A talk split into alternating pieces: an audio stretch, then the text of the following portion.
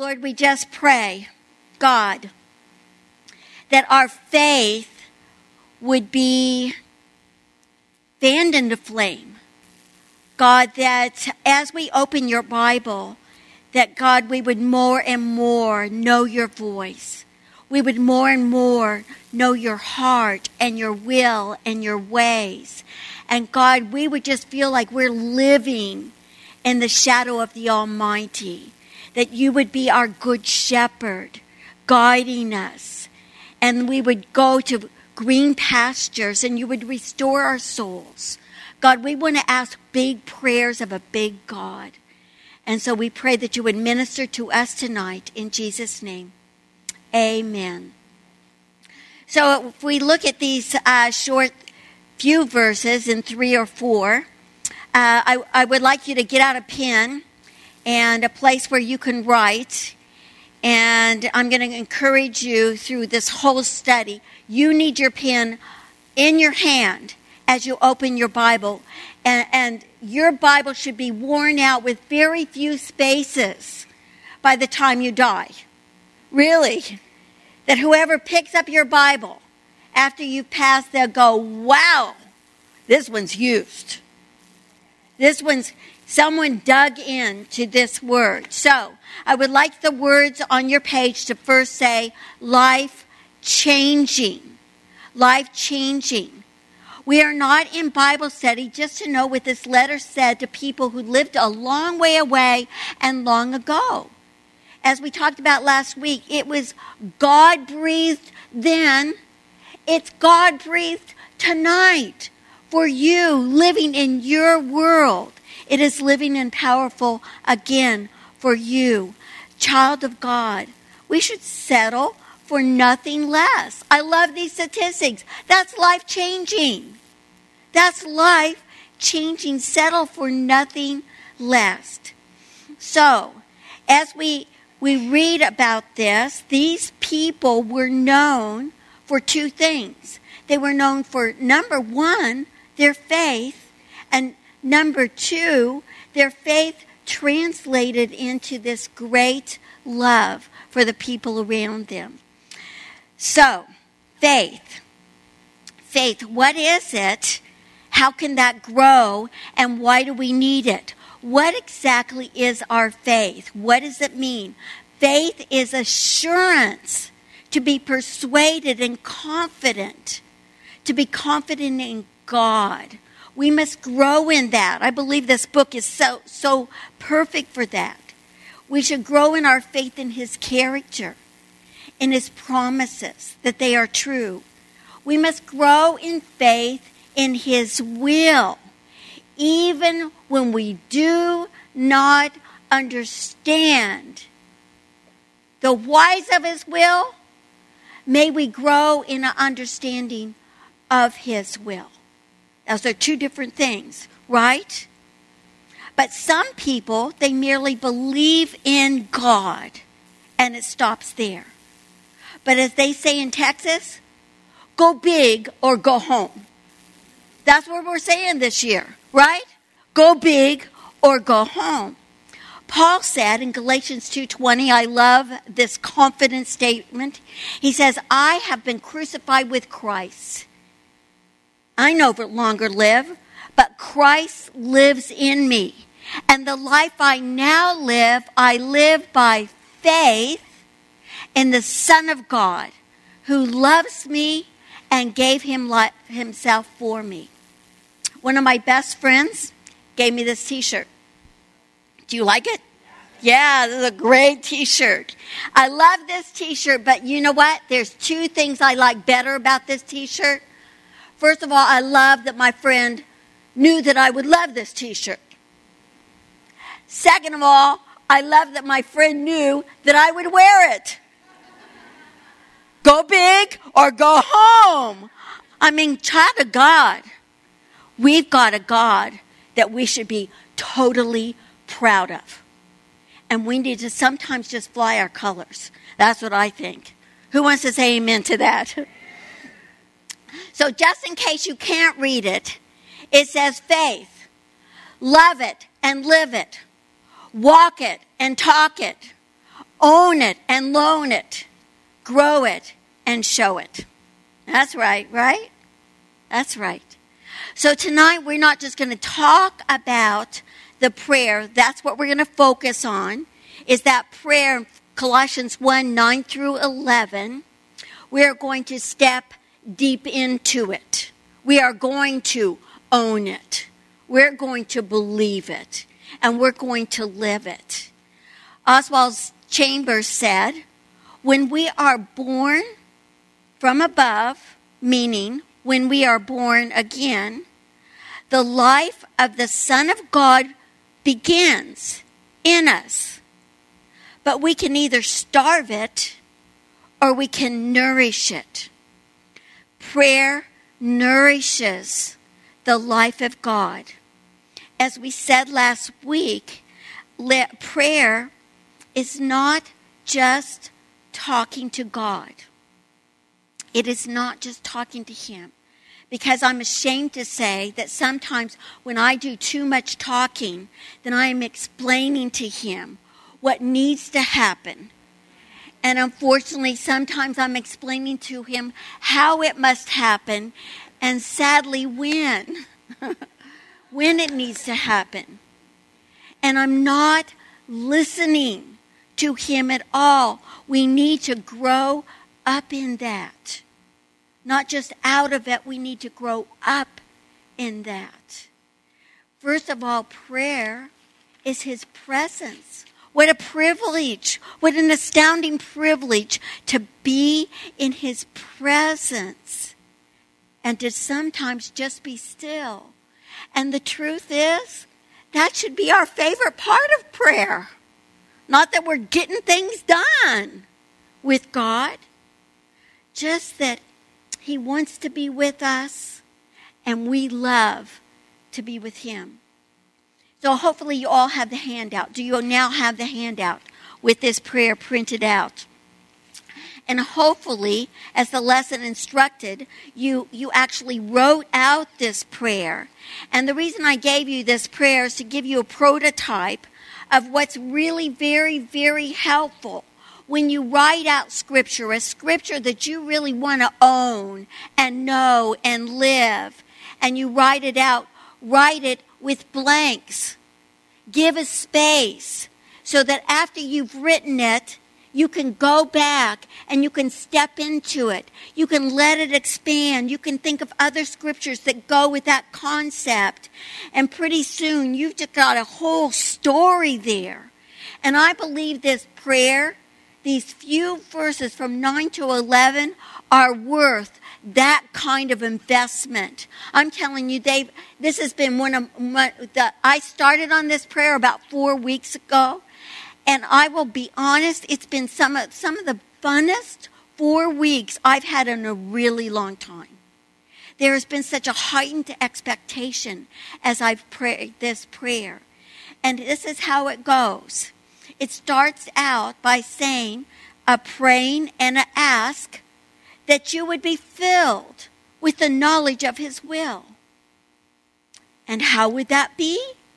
What would the knowledge of his will be? It would be wise. All wise. And what else would it be? It would be giving you spiritual understanding that you may walk worthy of the Lord fully pleasing Him, being fruitful in every good work, and increasing in the knowledge of God, strengthened with all might according to His glorious power. For, why would you need such power? So you can be patient and long suffering, giving thanks to the Father. So these few concepts are building such a platform for living. Oh my goodness. So, as we look at this, what will change just words on the page into the living concept and reality for your life of sensing that God is moving? that God is answering that God is really, truly, personally directing you. That's life changer. Well, what is the one criteria that will make a big difference? At the top of the page, I felt definitively that God wanted to put something on the map for us. And it's Romans 12:1, which is a complete deal changer. And it says, I beseech you. That means I am begging you. I am imploring you. This is essential by the mercies of God that you you start out by just saying I'm all in God. That you present yourself a living sacrifice, holy and acceptable to God, which is your reasonable service. And don't be conformed to this world, but be transformed by the renewing of your mind. This world wants to squeeze us into its mold, but we must resist.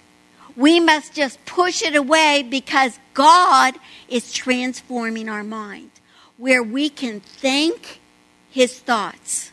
We can feel his attitudes beating and living right through us. The last three, three weeks, I have been praying and praying and praying this prayer. So, here's the elements that we are to be filled with the knowledge of His will. Question one for you tonight Do you want to be? Thank you. Do you want to be? Do you want to, first of all, to know His will? Well, the next criteria is do you want to do it? to know and not to do is not to know at all. Jesus once said, and it just hurts me every time I quote him saying this because I can, I can see the look on his face and I can feel the emotions on his heart. He said, why do you call me Lord, Lord? And do not do the things that I ask you. I don't know, God, why that happens. But I want to change. I want to. Jesus also said, I will tell you who is wise. The person who hears my word, who comes to me and hears my word and puts it into action, he or she is like a wise man or woman who builds their house on the rock. And the winds come and the winds blow and the rain pours down and it does not crash. But the man who doesn't apply or the woman who doesn't apply, when the storms come, that's when we crash. All of us have experienced the crash. And what we want to we want to build the rock under us so that those crashes do not come because the storms will. Who knows that? We know that. So these are the general principles. But then the question again will God, the King of the universe, actually show you what is His will specifically. Example I've, I've been taking this on the road and living it out. So there is a something that I want to do very badly in March. I, am aching to do it. It sounds, I, I can tell you every reason why it would be a great thing to do. And I felt like undeniably God has prompted my heart to ask Him. And with the abandon criteria, as He gets to choose completely. And I asked Him, just to make it really personal, I said, God, show me if you want to go, me to go. Show me specifically if you want me to go. And you know what has happened? Absolutely Nothing. Nothing. Nothing. Absolutely nothing. I did not ask him to show me if I wasn't supposed to go. I felt like I just want you show me if you want me to go. Now that might sound so disappointing to you that he has not spoken. I asked him. It's been over a week. Gosh. What? How disappointed. It's not at all. You know what I feel? Absolutely safe. I absolutely safe. Why settle for second best? If I ask him to choose and it appears that he's not chosen that, he's the king of the universe, he's the boss of me, and, and there must be something going on that I need to be here too. Now, it's not too late. Just because he hasn't spoken yet doesn't mean that he might not speak yet and say yes, or he might now say no. But we need to live in that I'm okay, God, because I've asked you and I know that you've promised. You know, I sometimes I walk up to someone randomly in a grocery store, somebody, you know, just at a paint store and I say, "You know what? I feel like God wants me to tell you that you can call upon God and he will answer you and show you great and wonderful things. And I often preface that by saying, I don't know what's going on in your life, but God does. And you know what? Sometimes silence is an answer. Maybe he's thinking about it. Maybe he hasn't decided. I don't think that's the answer. But you know what? We got to be good with that. We got to be good with that. Haven't you seen time after time in the Word of God God's people needed to wait. They that wait upon the Lord, what will happen? They'll renew their strength. They'll mount up with wings like the eagles. It's a good thing sometimes when God's silent. I'm good with it because I've prayed for a knowledge of His will. And if this is the case, His will is that He wants me to wait. Okay, Okay, I didn't tell him what his will should be. We need to settle that. Let's add now the phrase with all wisdom and spiritual understanding to the request for God to show us his will. So, last week, I was invited to a formal event.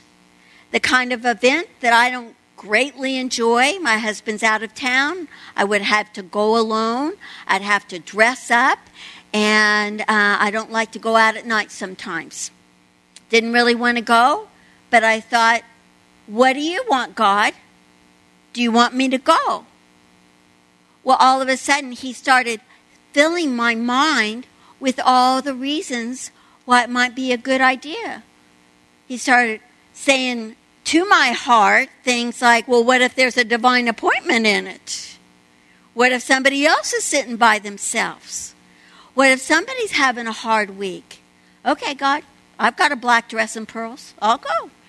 So, dressed up, got almost to this event, and prompted, I felt, by the Holy Spirit to pull over by the side of the road and just pray. Okay, God, I don't want to even take this slightly casually. I want to go with the full knowledge of your will. Give me a divine appointment, give me spiritual understanding. So I walked in the room and it was a dinner. Looked for an empty seat, sat down, and this girl I had hardly ever talked to, I don't think I ever talked to, I didn't know her name.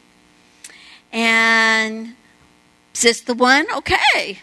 So we were chatting about the food, and then the next next thing, I just leaned over and I said, "So what's your story?" She started telling me about this and that, and then she looked at me. She said, "You mean my personal story?" I said, "Well, of course, your personal story." Listen very carefully. One second later, she said, "I had just broken up from the worst relationship I have ever had in my life. The worst man I've ever, and I've had so many relationships in my life, and they have all crashed. She said, I'm 41 years old, and I have nobody now. And then she looked at me, and then she said, Because I didn't ask God. Well, really? Why do you think she told me that? And I go, Yes, ma'am. That is the answer to your story. And we're going to get together and we're going to talk about how to ask God to direct your path. I'm so excited. Three more divine appointments in that night. And I know that he said, put on your black dress and your pearls and just go and see what I want to do. You know what? This is like a world of adventure when we ask God to write your script. I was thinking about this dynamic of spiritual understanding and wisdom. Pause button on wisdom first. What is wisdom? How do I get it? And what does it look like? Wisdom. The best definition I know is wisdom the fear of the Lord is the beginning. Start there. A holy reverence for God. And again, I think this great, great, amazing book, which will shortly lift Jesus up to the prominent place that he is in the universe and should be in our eyes, that reverence for God should just be expanding and expanding and expanding. And that affects our life when we reverence Him. And James actually gives us a definition. The wisdom of God is first pure, and it's peaceable, it's easy to be entreated, full of mercy and good fruit. That's a great package. And how do we get it?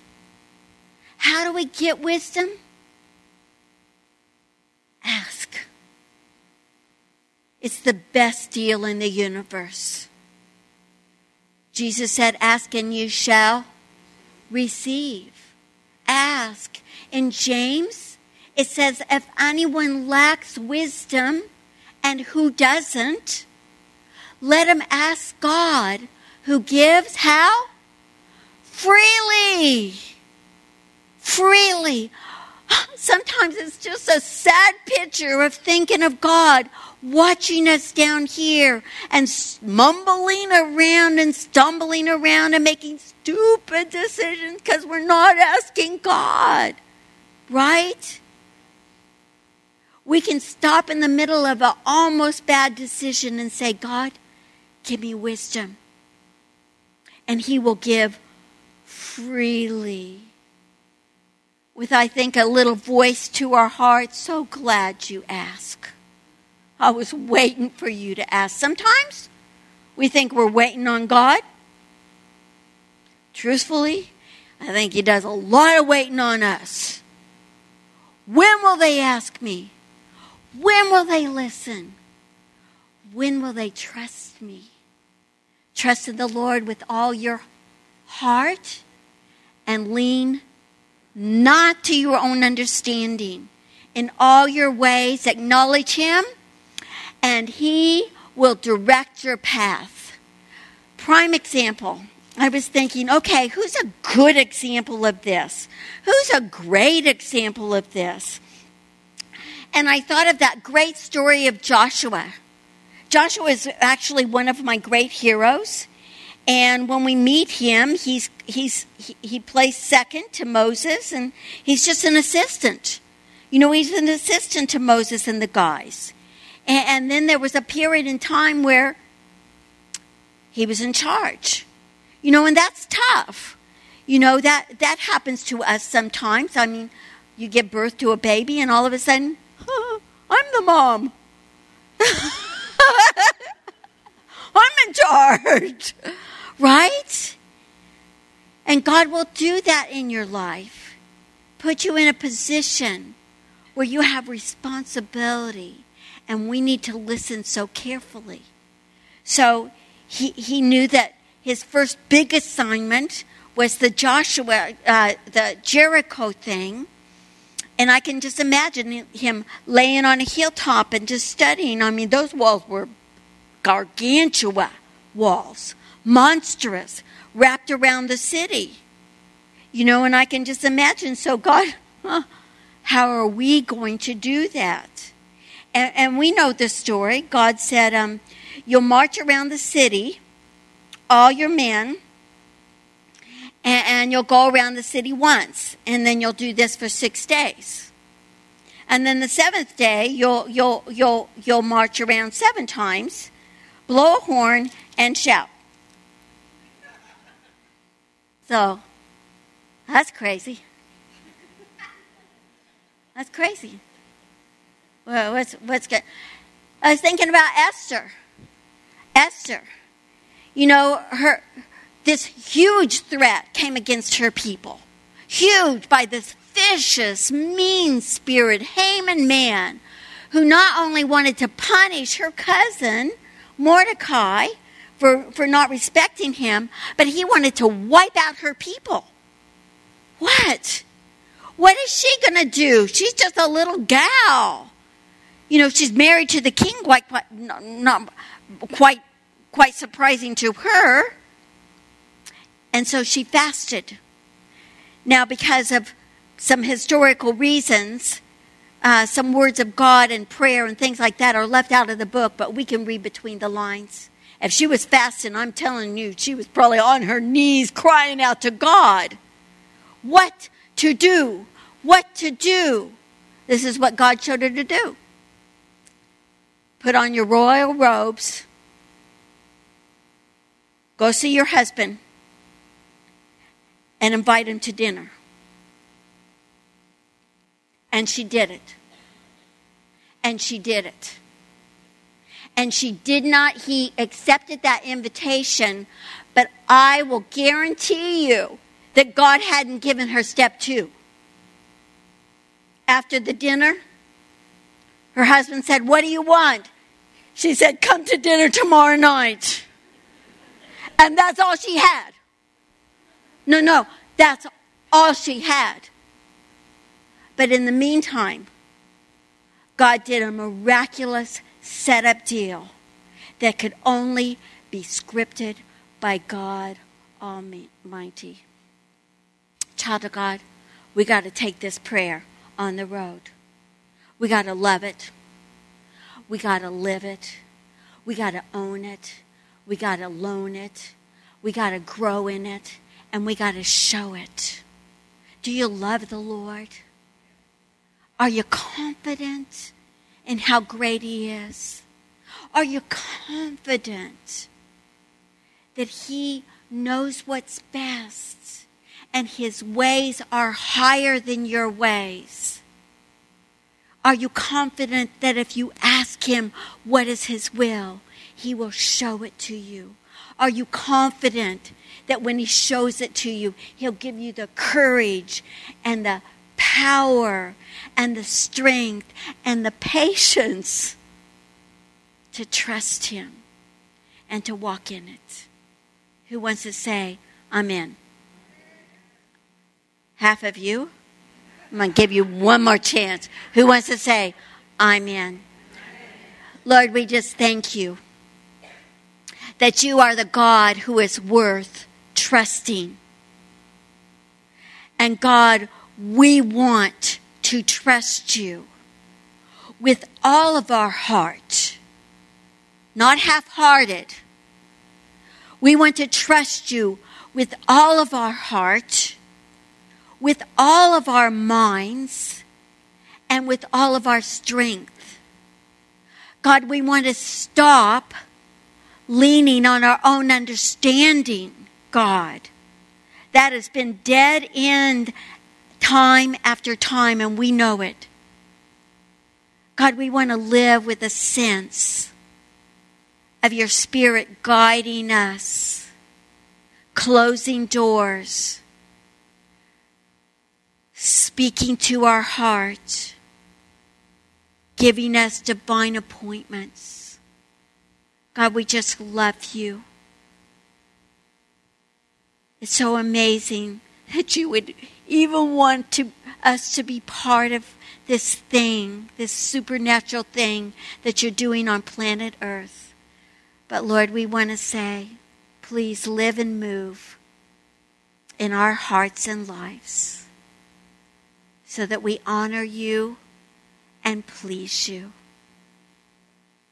For we ask it in Jesus' name. Amen. God bless you.